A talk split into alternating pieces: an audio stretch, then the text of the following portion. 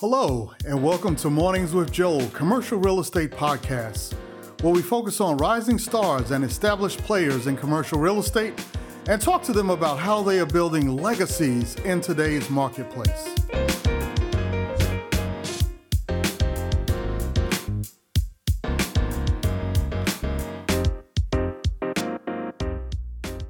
Hello, we'd like to welcome you to the Mornings with Joel CRE podcast. And we are recording today and broadcasting on uh, the MLK holiday, the Martin Luther King holiday. And uh, ironically enough, some would say that this is quite interesting that we would have this particular podcast on this particular day because our very special guest, uh, very old acquaintance of mine, Andy Ingraham, is here today. He is actually the head of the Minority Real Estate uh, Hotel Board. I'll let you get into more detail about that NABHOOD. And uh, we're very, very excited today to be talking about minorities owning hotels, plural hotels, not just a hotel, right? So, uh, Andy, you've seen this from ground zero, and uh, we want to welcome you to the show today. And thank you so much for being here. My pleasure, Joe. Happy to have you on such a great day, Martin Luther King's birthday. We're excited. Absolutely. And there's a lot to be excited about. You know, Andy, we were just talking offline and uh, we'll we'll dive into this a little bit more about what's going on right now. But just kind of as a little teaser, you mentioned that it's a group of uh, black business owners that are looking at buying the Trump Hotel in Washington D.C. Is that oh, correct? Yeah. Did I hear correctly? what an irony! Well, first of all, my name is Andy Ingraham. I'm the president founder of the National Association of Black Hotel Owners, Operators, and Developers. In our group, um, we own just over 2,000 hotels around the country, all major brands, including a number right in your city, um, Joel, in Atlanta. I should also mention that the second and third largest hotel group in the country, these are hotel groups that own assets, are either owned or ran by African American. Park Hotels, which is run chairman, CEO, president, is um, Tom Baltimore, one of my board members. Mm-hmm. And the third largest is RLJ, started by Bob Johnson from BET, run by an African American woman. So I know that we need to get more people of color in this business. But I think, Joe, the question you asked about the Trump Hotel in Washington, D.C., there's negotiations ongoing. A group called CGI Merchant out of Miami that raised about $650 million and is now ready to close on the Trump Hotel in Washington, D.C. I'm happy to report that the name will be taken off. It will be a, it will be a Waldorf if this deal, the deal is not finalized yet, but if this deal goes through, it'll be a Waldorf, um, which is a Hilton brand. Hilton has been a great partner with us in NABHOOD, one of our founding partners. And typically, all the major hotel brands, whether they're Hilton, Marriott, HG, which is right in your backyard, Choice, Wyndham, all of the hotel brands, for the most part, have joined us. We started back in 2001. As a matter of fact, we were formed right outside of Atlanta, in a city mm. called Peachtree City. At that time, we six of us, seven of us got together, and I came up with the idea about creating this group. We had we at that time owned the Choice Hotel in Peachtree City, and we went from one hotel to just over 2,000 hotels. And on track in the next five years, we intend to have 500 new properties. But not only that, and I think something you said earlier, our goal is simply to make sure that there are other opportunities for commercial real estate brokers, hotel brokers. For example, there are only six, seven African American hotel brokers in the country. Our goal is to make sure that women, people of color, and will have access to the opportunity. Whether you sell a widget, there's a young lady in Atlanta um, by the name uh, Carrie Cookies. She came to our event last year. We introduced her to a number of folks in the hotel industry. And today she's making a way to sell products to the hotel sector. So I think for us, part of it is whether we're looking at commercial real estate, whether we're looking at selling widgets to the hotel industry, or in the case, whether we're looking at more minorities and women in executive positions. Um, we're launching the job board this, I think, in the next first quarter. Actually, this month, I've been told.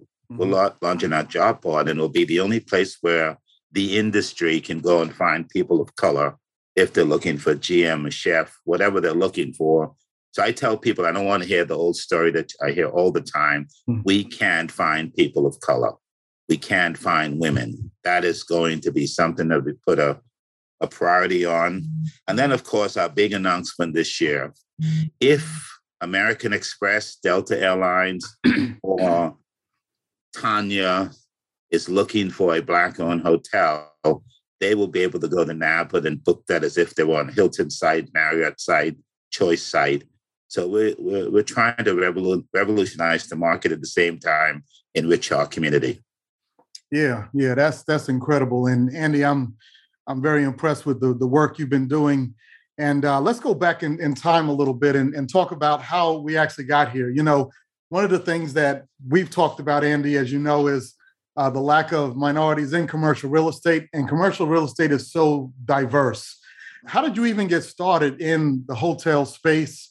You know, and, and get this focus. Obviously, having strong ties to the Bahamas as well. I mean, how did all this come about to get you to where you are today? You know, interesting coming from the Caribbean and specifically the Bahamas, and having spent um, a long time in the tourism industry, I kept track of all the money that was being spent. Mm-hmm. And then back in 1999, Daymond John and Keith Clinkscale approached me and asked if I would um, put on an event for them somewhere in the Caribbean. And they gave me a very healthy budget north of a million dollars. And I looked at it and I had to secure a hotel. I made a critical error. I gave them a date only to discover during that period of time the hotels were closed. In this case, it was St. Hmm. Martin. Okay. So every year, they just close the hotel for a month. They don't do that anymore. and they take vacation. Wow. So here I am. This great way. I know, I know. so this great hotel closed. Yeah. So I, I, you know, I'm stuck. I've got a date. Already started marketing. Critical error. Mm-hmm. So I said to the guy, I need to get this date. And the fellow said to me, listen, uh, I can't sell you three days or four days. I can sell you a week to bring the whole staff, and you've got you have to lease the whole hotel. Mm-hmm. So I started negotiating, and all of a sudden, the money we were paying and what we were getting, it gave me an idea. Mm-hmm. And that idea, if we own these assets, they tend to be very lucrative. And so I called a number of friends and we started discussion. And at that time, we had Darrell, Darrell Thompson, mm-hmm. Darnell Thompson, who lived in Atlanta, mm-hmm. played for the Indianapolis Colts, was in the McDonald's restaurant business. And I said, hey, we should all get together and, and invest and buy hotels. Mm-hmm. And back started 1999, a discussion in Peachtree City. And today, that's where we are. It's a simple process. When you look at the matrix, you're buying a big house. The difference with a hotel and a house, all your relatives that come to your hotel have to pay. Yeah. If they come to your house, they stay free. Right. So, you know, to us, it was a, and it made sense. At that time, we looked around at what is the expenditure of dollars by African Americans? Where's tourism growing? And if you look at the trajectory, in spite of Corona, in spite of this virus, it's a tough time for our business but there's going to be a growth in the hotel industry based on really simple facts. The, the population is expanding, people want to travel, more disposable income. Mm-hmm. And so when you go from 1999, $30 billion being spent by travelers, people of color, today, 124, $127.4 billion are spent by people of color. I mean, to the fact today, every just about every major Fortune 500 company has made a commitment to diversity spend.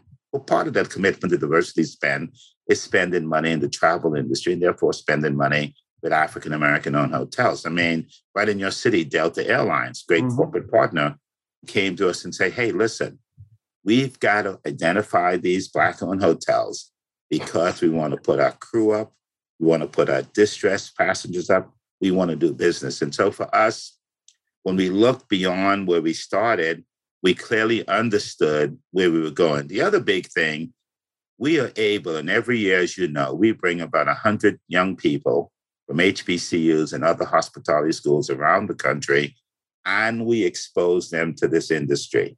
When I was a kid growing up in the Bahamas, my mother made it very clear you are not going to work in the hotel business. And when I became an adult, I asked why. And um, her matrix is very simple. And she said, only people she knew were the doormans, the maids. And by the way, there's no problem with being a doorman or a maid or housekeeper at a hotel. At that time, she didn't see executives. And what we say today in our business, we want to make sure there's some upward mobility, whether there be brokers, whether they be finance people, general managers, the whole list our goal is to make sure that if there's a Tom Baltimore that can run Park Hotels or Leslie Hale that can run RLJ, there must be a guy like Evans Charles who owned a hotel downtown Atlanta, mm-hmm. a young African American kid from Washington, D.C., that grew up on the wrong side of town, whose mother came here as an immigrant, can get into this business. And he started right on 85 in Clairmont at a previous hotel on that corner, that nice Marriott, um, Century yeah. City. Mm-hmm. And Evans today is now working on a $600 million mixed use development after closing right, right after COVID on a $57 million Westin hotel at Baltimore International Airport. Mm. So there's there's a transition. And by the way, I know these numbers sound big, but they begin with very, very small groups of young people that get together and pool resources. Let me go back to Evans. Evans' first deal was less than $3 million. He came yeah, to I remember that deal, by the way. Exactly. Yeah, he I remember Atlanta. we put him with four other guys. They each yeah. chipped in. I think at that time they needed about 15%. percent mm hmm So they came in with about $400,000 and they got into the hotel business. Yeah, yeah. Yeah. Yeah, he's he's done well. He's done well. Matter of fact, he's supposed to be an upcoming guest in a couple months. So uh, we look forward to having him here. He but, will do um, well. He's done a great job and he has great insight, and mm-hmm. you're going to see big things from him going forward. But back to the Trump Hotel, mm-hmm. you know, buying a trophy asset uh, blocks from the White House that used to be owned by the former president will be rebranded, and an African American group is now will not will then become the owner of that group. And by the way, they're very capable. They've got two hotels in Miami, one downtown Miami called the Gabriel Miami, and another one on South Beach called the Gabriel South Beach. By the way, all part of the Hilton brand.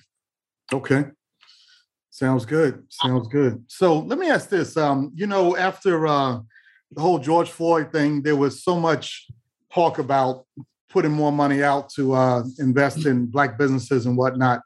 Have you seen any of that flow toward the hotel space as regards uh, minority investors? Not really. Um, I think the unfortunate part about George Floyd is the incident happened. It was a wake up call for America. Mm-hmm. People felt guilty. But I've always said, is it a movement or is it a moment? I see. I, I know there's been a tremendous amount of change, even for individuals. I mean, to have that national picture play out in the minds of people of goodwill all over the country, you couldn't do anything but have a moment where you had to really introspectively look at yourself and look at what you do. And I think America did that. I, I think the challenge is that if we don't keep the pressure on, when I say we, we as a society, whether we're black, white, or blue, mm-hmm. that we tend to forget, and it's yesterday's news. Now, some companies have made a commitment. A lot of the hotel companies, I can talk about them because we said to them, well, look at your executive team, look mm-hmm. at your board team. I was out with a couple of friends, um, Warren Thompson, and a group of us this weekend, and we were looking and talking about how can we get more African Americans on major boards at Fortune 500 companies you've seen some movement there, but you've not in my opinion, you've not seen what they committed, what was committed or talked about is people giving us a way to, to change our economic foundation. And that is putting money, making it available.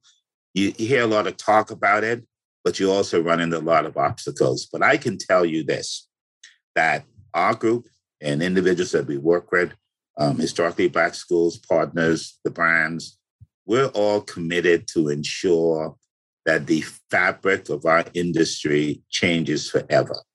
We want more diversity. We want more brokers. We want more women. We want more young people. Like, like my mother said, because she didn't see the people that were at the head of the organization, we at NABHOOD are committed to bring these young people in where they can see the Norm Jenkins, the Tom mm. Baltimores, the Raoul Thomases, the Warren Thompson. And, you know, by the way, right in your city, CGI, Raoul Thompson, Euclid, Walker, they're building a product right on the campuses at Morris Brown, the AU, not particularly on Morris Brown, but the AU, AU Center. So yeah. there's an African American hotel going there. And let me let me just say this: there's a young man who is one of the few civil rights freedom riders still alive in Stone Mountain, Georgia, by the name of Hank Thomas. Mm-hmm. Hank Thomas approached us years ago about putting a hotel there. Hank Thomas, um, one of three riders still alive. I mean, I, and a student at Howard University, and I asked him, at 18 years old, what were you thinking to leave the safety of Howard University and go ride the South? And it was that important to him in terms of opportunity and goodwill for people of color. And so, what we do today, we stand on his back, and I salute him. He's not in good health, but lives in Atlanta and Stone Mountain. I salute him and his lovely wife, Yvonne, because what I do is pale in comparison to what they start. They started way back during the civil rights movement. Yeah, yeah. Well, Andy, you know, it's um it's you know obviously i know a lot of your your board members and it's very impressive what you guys have been able to do but for the sake of our audience and and the listening audience as well who are some of these individuals like you mentioned tom baltimore many individuals might not know exactly who he is who is leslie hale just just give us a little background on on why you mention these names and and why it's so impressive and important for uh, individuals to know who these are and the reason why i asked this andy is because of what you just said about exposure. You look at um, New York City, for an example. Most people don't know that Harlem is about, I think, two to three miles away from Billionaires Row. Mm. And yet, and still, kids that grew up in Harlem would never even think that they could ever be on Billionaires Row because they just simply aren't exposed to those possibilities, even though it's a few blocks away.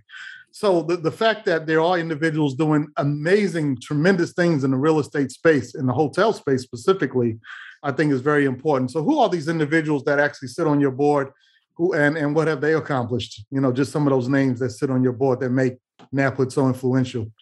Great. Well, you know, not, not necessarily in any particular order, but obviously um, Tom Baltimore, incredible talent, heads of the second largest hotel company in the United States in the hotel business. Um, when Tom Baltimore, who used to work at Marriott and Hilton, mm-hmm. when Hilton decided to, and by the way, whether it's a Marriott or Hilton or Choice, these hotels, these companies don't own any brick and mortar. Mm-hmm. So when Hilton decided to divest itself of all of its Hilton hotels around the world, around the United States, it was Tom Baltimore that stepped in as chairman of that company, president, CEO, and took over all those assets, creating a public company from it. Think about it. When RLJ, Bob Johnson, sold BET and got into the hotel business, he tapped Tom Baltimore mm-hmm. Because Bob didn't know anything. And Tom Baltimore built a small company of about six or seven hotels to a powerhouse called RLJ today and took it public. When Tom left, uh, another uh, Russ Bierkan, another guy that started RLJ with him, became president. Russ left about a year or so later, and Leslie Hale, who at that time was a vice president, became the only African American woman in the country to lead a publicly traded hotel company. My chairman is Ken Fearn. Ken Fearn is a young kid that grew up in Compton in South LA, tough neighborhood, went to a great school called Harvard, went into capital markets. He financed and built the Ritz, I'm sorry, the Four Seasons in Nevis, owned a number of hotels around the country, and quite frankly, continued to grow his portfolio. Warren Fields um, out of Boston, the president of um, Pyramid. At one point, Pyramid used to own the Doral, which is currently owned by the Trump organization, which I'm sure will be sold sometime soon. Mm-hmm. But Warren owns probably the seventh or eighth largest hotel company in the United States. And by the way, all these individuals started either working for a major hotel company. Remember Norm Jenkins? Norm Jenkins owned the largest hotel in Washington, D.C., an 1,175 room Marriott Marquis, built a couple of years ago at a cost of some $545 million, with the district being a public private partner. And again, there's reasons for this. The district put in some $220 million. Why did they do that? They built a convention center. They needed a convention center hotel. This hotel became a is a Marriott Marquis attached to the convention center mm-hmm. by underground walkway. It allowed the city to bring more business into Washington, D.C., therefore, to create more opportunity for its residents. That project also created more jobs for the local community, which is part of the city's commitment. And so you mentioned Harlem. I should mention Don Peebles. Don Peebles, the first African American to build a hotel in Washington, D.C. I'm sorry, in South Beach. Yeah, Miami. Um, yeah in Miami, South Beach. There, yeah. yep. yep. Today, that hotel changed hands. Tom Baltimore just acquired, so it's now back into okay. an African American group. So Tom owns that. You mentioned Harlem earlier. Think about it. Craig Livingston, mm-hmm. uh, young capital guy, just built a Renaissance north of $150 million right next to the Apollo Theater. Mm-hmm. As a matter of fact, that hotel is housing the Apollo business team and they're able to lease space for groups coming into Harlem at the Apollo Theater. It's a great mixed use restaurant, public space for community organizations, and it also has some residential component. And so I'm sure I'm going to miss some people, but the list goes on and on of young people, both men and women, that have joined us and typically have been very supportive. Now, I should say that and I talked about earlier, every major brand, whether it's Hilton, whether it's Marriott, whether it's Choice. You know, a couple years ago, we had the president of Hilton back in 2019, where Raoul Thomas um, from CGI, who's buying the Trump Hotel, met with Chris Nassetta, been very supportive. Last year, we had the president of Hyatt, the president of Choice, the president of Wyndham, and Wyndham announced from our location their new brand, nice inclusive brand that they're working on. I'm, I'm missing somebody, Ron. Of course, we had four presidents, and there's so many names that we have. I try to stay on top of it. This um, is all good. We just wanted to get the flavor of it so that people could at least know the names that you were putting out there in case they, they weren't known. Because, you know, like a Leslie Hale, most people don't even know what, what she's accomplished. You know, I've known Leslie Leslie for years, since she was a vice president and she's come a long way, which is which is really fantastic. So, couple couple things that I, I want to cover um, before we open it up for Q and A. You talked about the uh, website. I just want to go a little bit deeper into that. It's going to be a site. I'm assuming it's on the NABHOOD site where these different uh, hotel brands can go and find minorities uh, to handle services for those hotels. Is is that correct? Especially in the space and others. Okay. Can you Everything, elaborate on that? Sure. Everything flows to www.nabhood, N-A-B-H-O-O-D.com or mm-hmm. .net, wherever you want to go. And so these will be portals and tabs on the site, whether you want to book a hotel, find a job, um, read our newsletter, sign up, become a member. All of that will go through NABHOOD. The beauty that we see as a next generation of leaders, um, we made a commitment way back to create a new generation of diverse leaders. And every year we bring these young people in. Well, I always tell folks that great to have an education needed, but now we've got to get you in the job market and become an whatever you want to do. Mm-hmm. Our goal is to prepare to help prepare to help you make that transition. And so when we look at the amount of students that have passed through our doors and what they're doing today, you know, I'm always shocked. I spoke to a young lady the other day at the Hyatt in the Bahamas, and she reminded me that her first experience in the industry is going through our program. And today she's now the, the assistant director of HR. And so for us, part of where we, when we created this website, we wanted to be not just a one stop, but a shop that really works. And so you saw earlier this year Marriott giving some money to Howard University.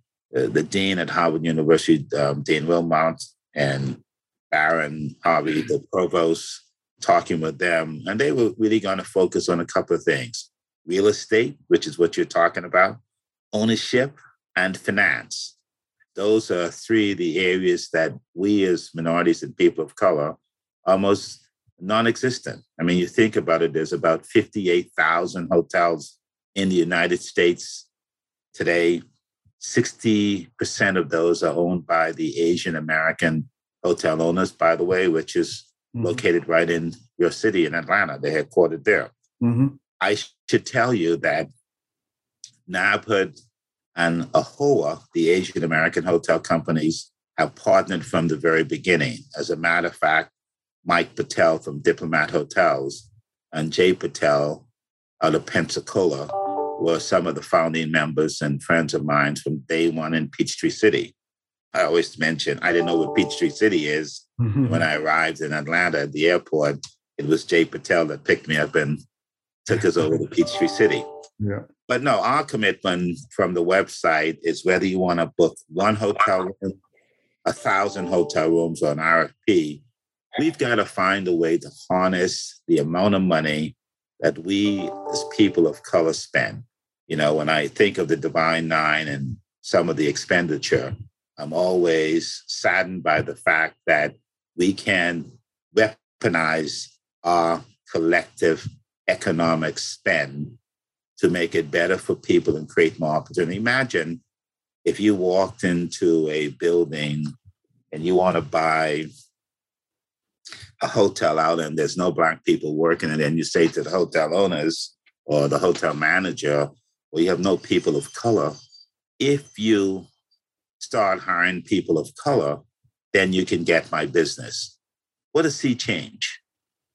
and I hope I can say this. Many years ago, the NAACP was looking to do a board meeting in a city I won't mention, in a hotel brand I won't mention, but they came in, and my good friend Anna Ponte, who's now retired, a planner with the NAACP, said, I don't see any people of color.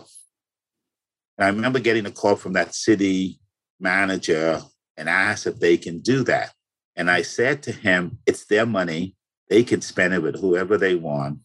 Unfortunately, that NAACP group did not go to that city, but that city made an effort and within within a few months had a had a Africa a black hotel committee to study the problems and make it right. Hmm. So there, there, there are ways that we can help each other, help ourselves.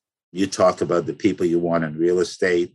I want to see how we can help more diverse commercial real estate brokers, more diverse hotel brokers. And the company escaped me, but there was a young lady, young African American woman in Atlanta that had partnered with us a few years ago to try to see how we can get more commercial real estate brokers into the business. I'll be happy to go and research that and get involved if she's still there, but get her firm involved yeah. in the process that you're doing. By the way, great work, Joe. Good job. Thanks for your leadership and your foresight. Yeah, no, I, I appreciate that. Thank you, Andy. So as we uh, kind of round out this conversation, because we will open up in a little bit, I wanted to talk about one other thing real quick. Um, as you know, I'm a capital markets guy. I have been for a long time. But to the audience, and because of your depth of experience, I want another perspective on this.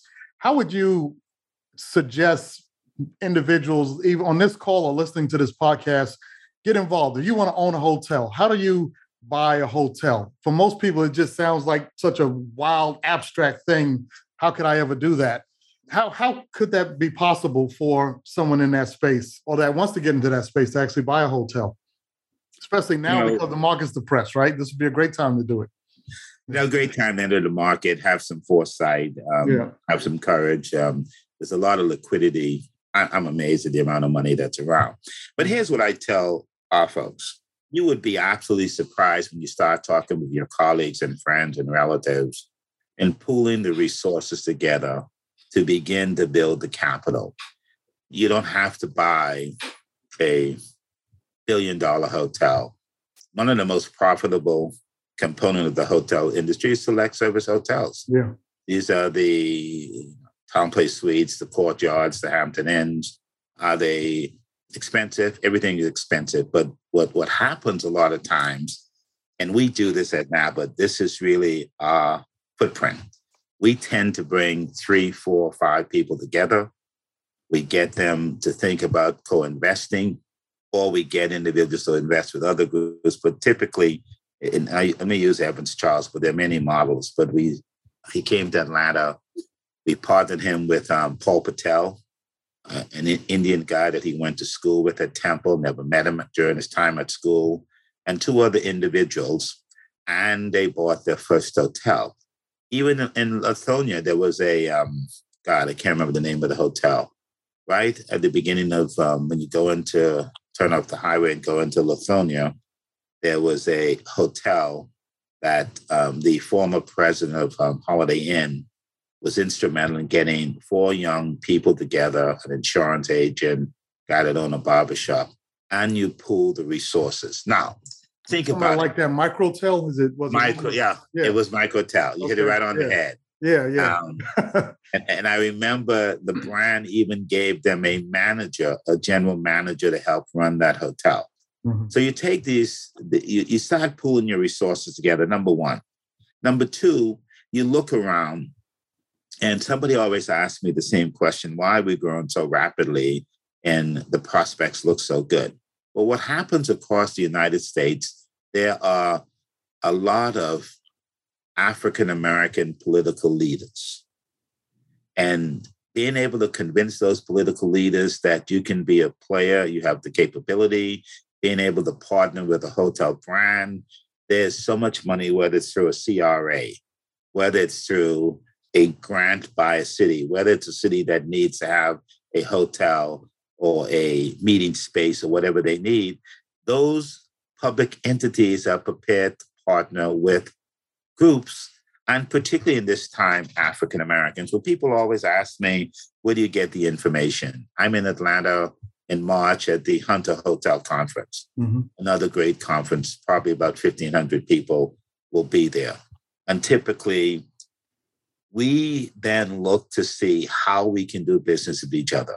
At these conferences that I attend and these seminars and these workshops, and for people that are in the business, if they send us a note at NABHOOD or send us a, a, an email, we'll be happy to, to direct them because at the end of the day, it's really about information. And what I tell folks, it is easy to start and you can start small.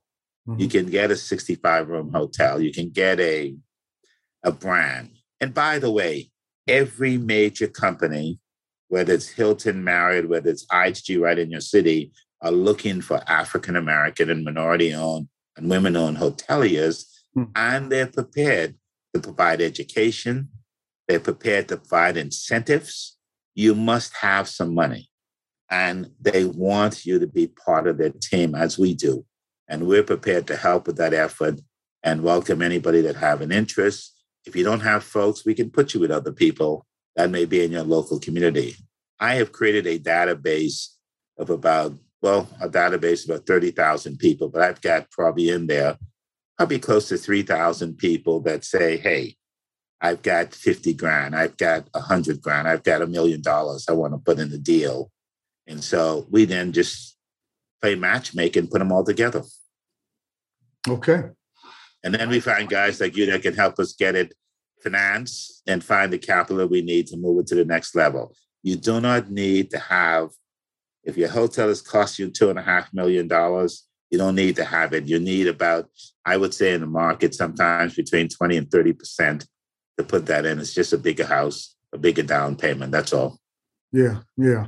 Well, very good information, Andy. Certainly appreciate those insights.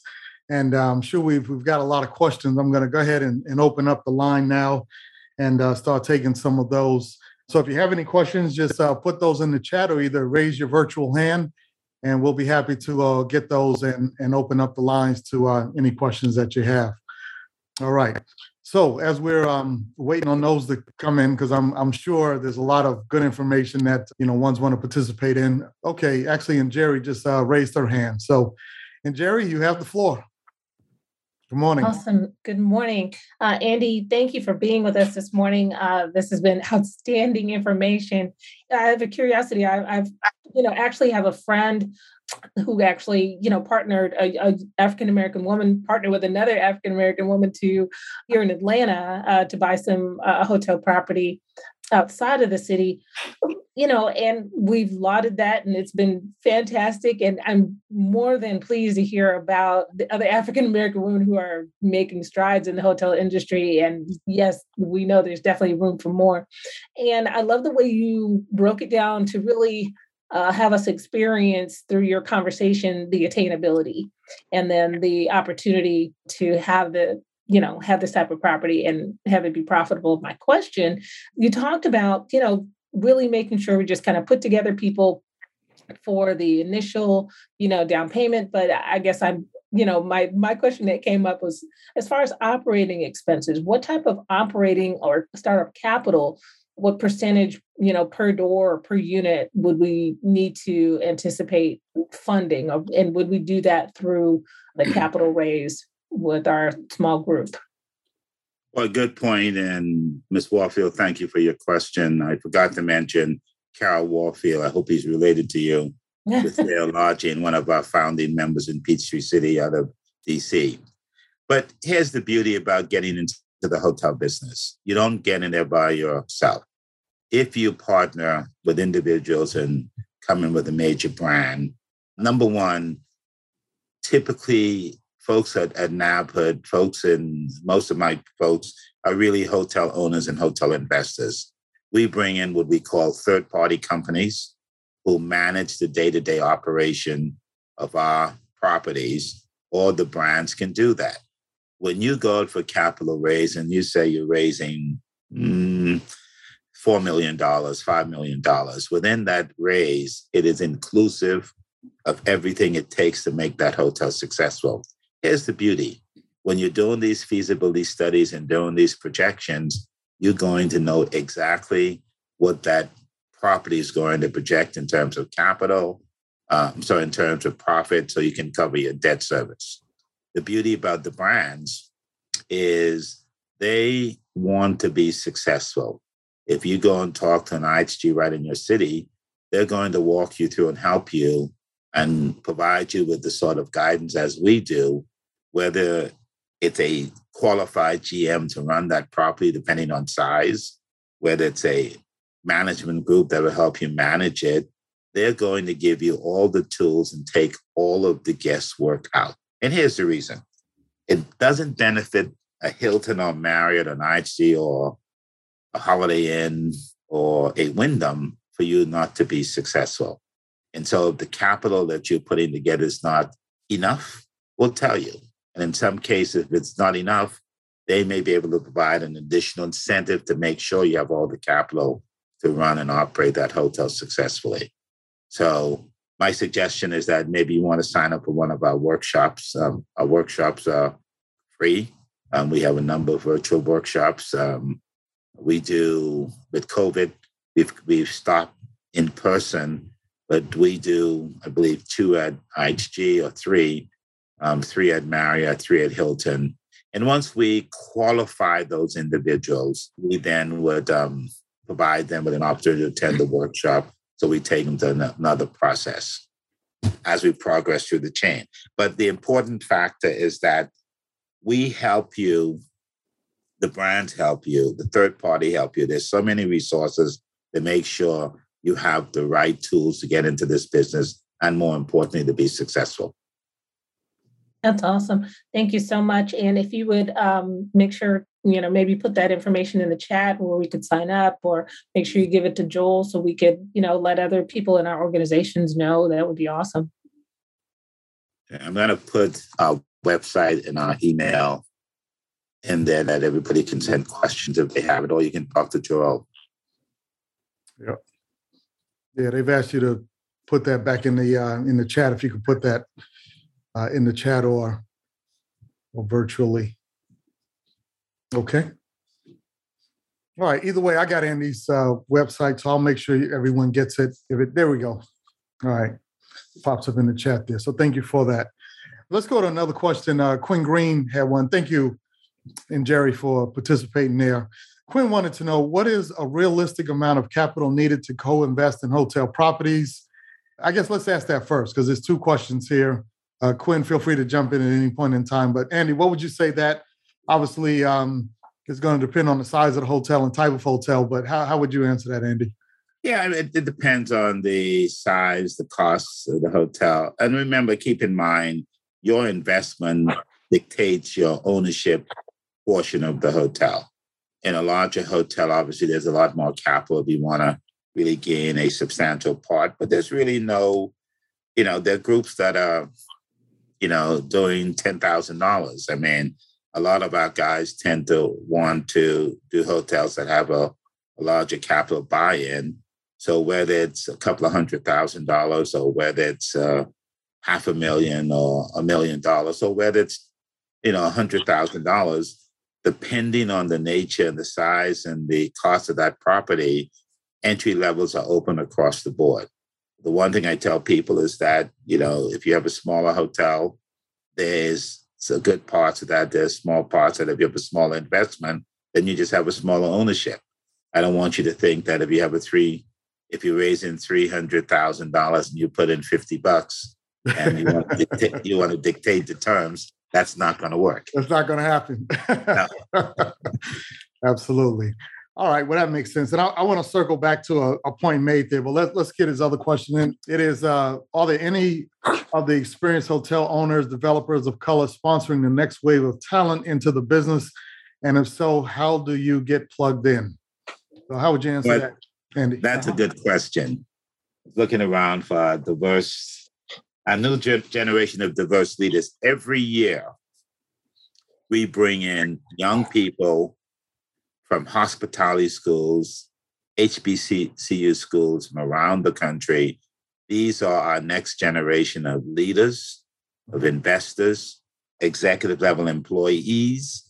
We've got a huge commitment in having more Black owned executives, particularly general managers, because general managers could function, as I like to say, the mayor of a city, they're the mayor of a hotel.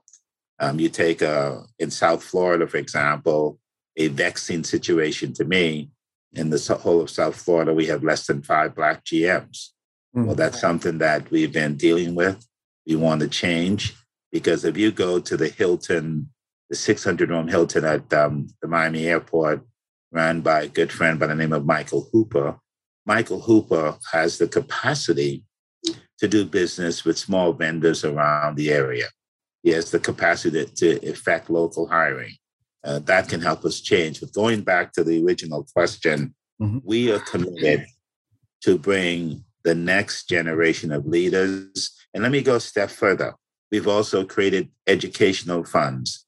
Um, we have a program that we're working called the Alliance with FIU and a number of HBCUs where we begin to really focus on raising capital, on ownership. Um, I mentioned I believe it was $15 million that Marriott gave Howard University, who's going to focus again on real estate. So we work in partnerships with a number of organizations because we're very clear. That is, it is not, we're not the end all in everything. We've got to have, we've got to create an opportunity for young people and people that want to be in this business to come behind us. So we create that successive plan going forward. Okay. All right, Quinn. Hopefully that that answers your question about that. You have one other question. I'm going to jump to Monica right quick, and then I'll come right back to you, Quinn. Monica, can you uh, ask your question? Monica? Yes, good morning. Good morning. Thank you so much. And thank you, Andy, for being here with us. I'm never quite able to find a, a person of color to speak with about hotel and commercial real estate. My first listing in commercial real estate was a hotel. And it was a very interesting experience because I had to learn everything on my own. It was very interesting also because the person who owned the hotel was an Indian woman, which is unusual in her experience and mine too. Mm-hmm. and it was an experience in which we had to learn together on that deal. And I'm still doing some hotel. I'm currently marketing property in which a community wants a hotel built on this property. My question is how do I connect with other people of color who are doing hotels in this in in commercial real estate and um, what are some good next steps for me to really evolve and grow in this industry Sure. Good question. right, right? well, NABHOOD, but where where are you located? Atlanta. Well, in March, there's the Hunter Hotel Conference. If you go to hunterhotels.com, it's a great conference that you can that you can um, sign on to and attend. And also, obviously, you can come to NABHOOD where you can meet people. I mean, I, I've been told that we're the only organization where you can walk in and find people of color that have similar interests. But also, you mentioned the Indian lady, AAHOA, which is headquartered in Atlanta, has a number of workshops.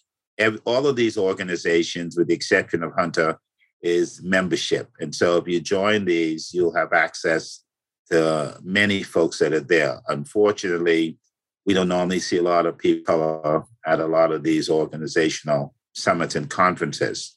AAHOA members, um, headed up by a good friend of mine named Vinay Patel, who, by the way, him and a bunch of his friends in the Bahamas having a good time today while I'm working. But AAHOA, those members own 60% of all the hotels in the United States. They've, they've, they've really fine tuned the issue of investing with friends and family, putting together the sort of dollars that they need to invest with. It's worked extremely well. In the commercial side, so if you've sold hotels in the past, it, it's a really specialized business. Um, yeah. You mentioned cities that own that want hotels. I always tell people I've never met a city that does not want a hotel. the problem that it doesn't always work, nor it may be too risky. The numbers may not be there. So when sometimes somebody says, I want to put a hotel in HB City, I asked them, well, let me take a look at the feasibility study. That's a you know, maybe a five to seven thousand dollar document that you go and have somebody go back and say, here is the compelling reasons why a hotel will work in that space. The other issue in buying a hotel, it, it is really a specialized field. If I'm buying the hotel that just closed down the street or a new site, I need a lot of information. Why did it close? How is the market? Who's coming into the market? How many other brands are coming there? And sometimes, if you're not in the industry, it's not like a house. I see a house that I like, I want to buy it. I see a building I like, I don't care. I need to have, in most hotel owners will tell you, I need to know all of the relevant information. I'm not going to buy an existing property that is losing its flag in three years and a new property that's coming in is going to take that flag. My broker needs to be plugged into all that information that's where it's good to be in the industry. It's good to talk to analysts. It's good to talk to brands. And, you know, one of the largest deal that was ever done for an African American group is a is a is a an amount north of a billion dollars when Bob Johnson at RLJ bought a billion dollars worth of hotel from White Lodging. That deal was done by Hodges and Elliott, a brokerage firm right in Buckhead. White Lodging was not in the market of selling hotels. They owned a hmm. bunch of hotels. RLJ had just looked. Tom Baltimore headed that transaction. But because they all had a relationship, the folks at Hodges Ward Elliott, uh, Mark Elliott, who helped on this deal, headed this deal, they both knew, one knew Tom. I mean, they both knew, Mark knew Tom and also knew the president of White Lodging. And the deal is done. So our industry is a small industry. It's very connected. You know, we probably know 90% of everybody that's in the business. But and that's where the the networking is so important, attending NABHOOD. I mean, think about it. This past year, we I mentioned we had four grand presidents, president of Choice, president of Wyndham, president of Hyatt, all attending our conference. There must be some sort of value. But what I've been told, it's the only place where they can meet African Americans that are that are serious about the business. So I would encourage you to. I, I just put my, and this is a danger. Let me put my office number too, 954 797 7. So I, I, I I'm, I'm doing this because Joe is a friend. I just put my cell number and my office number in the chat. But you can, all, my suggestion is send us an email, go to our website. But if you have a, a question that needs emergency, I'm always available to answer a question and be happy to do it. Thank you so much. I appreciate you. Appreciate that. All right, we've got um, a couple of other questions here. Uh, Quinn had one other. Let's see if we could ask this one right quick. Also, what resources are available for those who want to get into the development aspect of the hotel space? You may have covered that to some degree. I guess it's kind of overlapping whether you want to buy or develop, but how, how would you answer that, uh, Andy, in the last uh, five minutes or so that we have? Sure, a lot of, and I'll be very quick. A lot of resources. As I mentioned, the brands uh, provide incentives. Um, the caller before talked about cities that want to get into the business. They provide incentives to get into business. And there's some other resources um, that are out in the marketplace that will help individuals bridge that um, that equity gap. Joel, you know this, when you go in the capital markets, you need to have X amount of dollars. And when that capital stack is put together, we've got to put as, as many levels of resources that we can to make it work. So there may be some credit enhancement from a brand. There may be some key money. There may be some burn off loans in cities, community redevelopment agencies uh, are great. Tax and tax, um, I forget the what what are those zones called? Well, you know what that leads into our next question. So let me just ask you: You talking about opportunity zones? Exactly. yeah. What, if any, impact have opportunity zones had in the hotel industry overall, and specifically among NABHOOD members? So, obviously, opportunity zones would tie into development as well. So maybe we kill those two birds with uh, with one stone. So go ahead. What, what were you saying about the opportunity zones? Yeah, opportunity zones. Um, listen, they're very specialized. They're like EB5s. If you're familiar with EB5s, these are foreign nationals that want to come into the into the U.S. Norm Jenkins in some of the development he's done has got EB5 money. He's also built um, with CRA money. So all of those can help because they add, they all add to the amount of dollars that's necessary to make a deal successful. You know, people always say, don't turn down money. As long as, as, long as it's good money, um, whether it's coming from a public um, entity like a city, whether it's through an EB5, whether it's through an opportunity zone, it's all good money that can help bridge that gap that you need to close on that capital stack. Yeah. Well, very good. Well, Andy, let me ask you one last thing before we wrap up. And this is kind of a, a two part question. Number one, when we look at hotels, and I know this from a capital market side, but a lot of people don't know. They they look at a Ritz Carlton or a Waldorf and say, "I got to buy that," right? When there's actually more money net net that could be made in a Wyndham or or maybe not necessarily a Wyndham, but a um, Hampton Inn or some of the choice flags, for an example, uh, you can find that profitability. So I want to ask you about that and your thoughts on that. And then also, in conclusion, Bob Johnson, he was sitting on a ton of cash. He sold BET and he decided to go into the hotel business. He didn't go into multifamily. He didn't go into office. He didn't go into all these other things. Why did he go into the hotel space? What are your What are your thoughts on that? Well, and, and some of the mid level brands too. I mean, if if you if you remember, you mentioned Ritz Carlton, and all these high end hotels. Um, the, the most profitable segment of the industry is that what we call select service. Mm-hmm. These are hotels that don't have restaurants. They, I mean, listen, we're in the rooms business. We sell rooms a Hampton Inn, a courtyard. Uh, as a matter of fact, I, and I said this, I say this all the time. If I have a restaurant, we're not an expert in restaurant. I know a guy named Warren Thompson who runs the largest food mm-hmm. service company in hundreds of restaurants. We get him to come and run the restaurant for us either through a partnership or through a rental agreement. So, you know, Bob made a strategic decision, but here's the critical element. And the caller said, How do we ensure that we're going in the right direction? He brought in a partner called Tom Baltimore. Hilton had the vision to say to Bob, we've got, and Hilton had, had purchased a block of hotels when they own hotels, and they had to get rid of some of the select service hotels. There may have been 12 or so hotels they had to get rid of. And Bob was on the board of directors. He got off.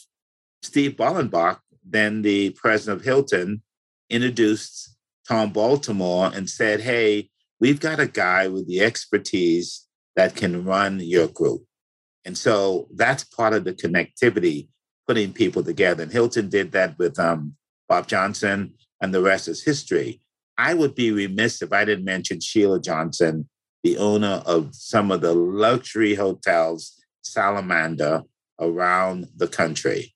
And remember, the partner on RLJ was Bob, Sheila, and Tom Baltimore. Mm-hmm. And today, the third largest hotel company in the United States. And, and think about it prior to Corona and after Corona, we, we have a population that's going to continue to expand.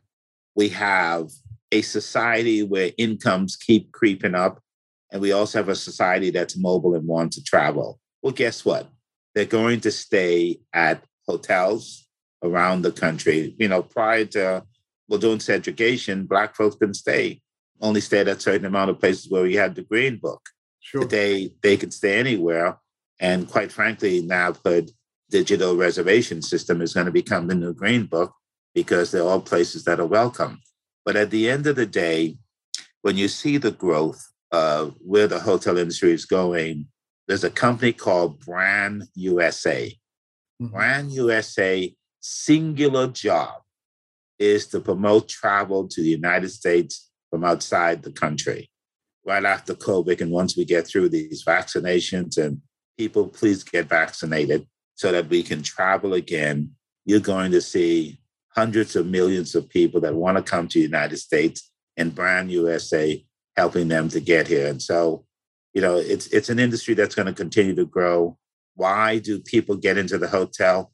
If you get the right advice, get the right partners, bring in the right management companies, and we've got a bunch of them that are partnered with us. Some of them are on our website you are going to be successful. None of the brands want to get into a deal that doesn't work for them. If it doesn't work for them, it won't work for you. So you're right. Forget the Ritz Carltons are great. However, uh, if my wife and my granddaughter wants to travel, they want to stay at a Ritz Carlton, but I don't, I don't own a Ritz Carlton. I want to own, like most investors, something that can give me some cash and be profitable and those are the select services, the Hamptons, the Courtyards, and every brand, every brand have a lot of different segments from the top end to the economy sector. And by the way, in this market, the extended stay, extended stay America, they're doing extraordinary well, throwing off a lot of cash. There's people that want to stay and that are still working and traveling. Yeah. Well, that's excellent information. And um, the questions keep coming. So we certainly got to have you back, Andy. But uh, that's very, very good information and good to know. You know, one thing that I kind of equated to is if you, you know, a lot of people are wanting to do fix and flips these days. And uh, do you go out and try to flip a $5 million house or would you rather flip a $150,000 house, right? I mean, you have more people in the market to buy that smaller property. And so even the same thing with hotels, you have fewer and fewer people that can afford to stay at the Ritz Carlton and all these others. So those smaller hotels could do very well with, without having to put all the expense into all the staff and everything else, and the restaurants and all those other things that a, a luxury hotel would need. So very, very good information. Let me let me just let me just say about the flip and think about it. When you buy a hotel, you don't hold that hotel forever. Mm-hmm. Typically, three to five years, you take all your capital out. You may put in another deal, but then you're playing with the house money. Right. The value of real estate continues to go up. The value of that property, if it's run well, continues to go up. So now you have a growing portfolio of a successful um, asset that a your equities out you're now placed it elsewhere probably in your second or third hotel but it really works very very well. And joel thank you very much for having me. Um, i'm honored um, if we can help and i'm going to follow up with you about your commercial real estate folks that want to get in and see if we can find some partners to a do some mentoring do some partnering and more importantly do some hiring where we can begin to get more women and minorities and other folks that are interested in um, this industry. And let me just say this NABHOOD is just a vehicle. Our partners are white, black, Chinese, Indian. We just found a great vehicle to really be diverse and be inclusive. And so when you come and look on our stage, you're going to see all hue of Americas on that stage. Our partners are so diverse whether domestic or international. We have a huge footprint in the Caribbean. And so, with that in mind, please join us anytime. Uh, Joel, if you want to, our next conference is July 20th to the 22nd in Miami. And Joel, we'll be happy to give you a discount uh, code for your listeners that can get a percentage of registration. Our workshops are free they can go online and send an email to sgleeman at gate.net or info at nabhood.com, um, either one of those, and somebody will get back to you. All right. Well, fantastic. Well, Andy, I certainly appreciate it again. This has been outstanding.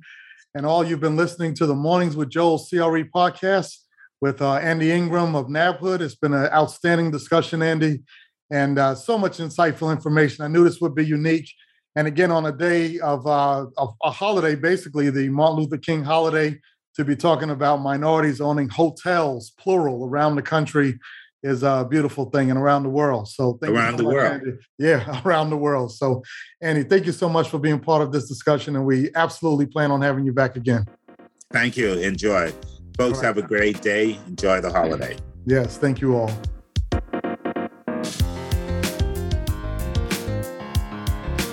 You've been listening to Mornings with Joel, commercial real estate podcast, where we focus on rising stars and established players in commercial real estate and talk to them about how they are building legacies in today's marketplace. Please check back weekly to hear our upcoming guests.